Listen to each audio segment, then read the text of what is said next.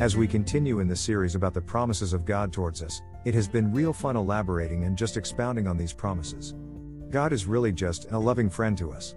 He does not leave us to wallow in our hurts and failures, He actually loves us and wants to see us in a state of peace and ease.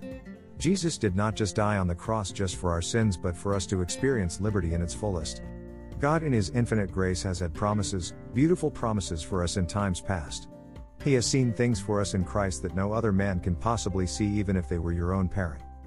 One of the most quoted scriptures that speak to us all is Jeremiah 29:11. I know the plans I have in mind for you, declares the Lord. They are plans for peace, not for disaster, to give you a future filled with hope. I even have a chain that has this scripture engraved on it. I have had it for six years now. I love it so much.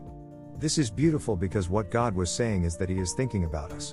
I do not know what purpose you have, and even if you have walked into this truth, but what I can guarantee is that the plans God had or has for you have been fulfilled in Christ Jesus on the cross when He cried out, finished on the cross. Just trust God's leading and trust His guidance. My little brother, he loves drawing with all his heart. He can sleep so late just creating animation. I am pretty sure that when he saw me drawing at the age of five years, he knew inside of him that this was his purpose. I have no doubt that God created a plan for him to draw, all he had to do to walk into his purpose was for him to see me on my sketch pad. I was just doing it as a hobby, but he found his purpose, the plan that God had for him. It is no coincidence that I just happened to love drawing that I would just lose an interest in as time went by. When he saw me, something kicked in him. He loved drawing at that tender age until now. It was in 1998 when he started drawing, and now, his passion has been shooting ever since. He does not see any other thing than to draw and create animation. He has about 100,000 subscribers on YouTube. I am very certain that he is yet to grow in his craft. This is where God wants him.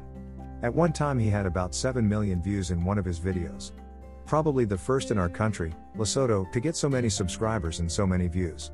I have come to enjoy seeing him draw and seeing him make the same movement of the cartoon he is creating, magical indeed. My point is that God had this man's plan on the cross confirmed to be so, and he is confidently walking in this plan. My cousin, who did not even finish high school, went to a carpentry school after dropping out. He may have not been book smart, but he sure was gifted in the area of inventing and working with wood. He was one of the best in his class. Ephesians 4 8 When he ascended on high, he took many captives and gave gifts to his people. God is a giver and certainly could not have brought us into this world and not have had any kind of plans for us. He gives us gifts for us to execute and to improve not only our lives but the lives of people adorning our gifts. My cousin now has his own apartment and is able to pay bills and pay rent.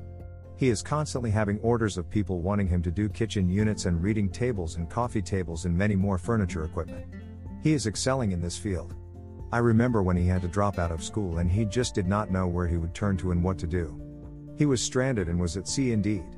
A thought came to my father that if he could not do well in school reading books, maybe he can do well in a school where he would have to use his hands to execute a gift that lays dormant in him.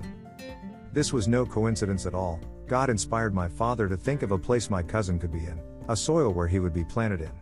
The seed was in him, all that was needed was to be placed in the right kind of soil. With the right kind of moisture and all the conditions that would help sprout this skill into a fully fledged manifesting gift. I am so proud of him. I thank God that he has plans and not just plant but good and beautiful plans for us. Ephesians 1 4 According as he hath chosen us in him before the foundation of the world.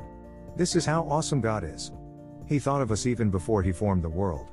He thought of us and in His mind, He created plans that are for good for us.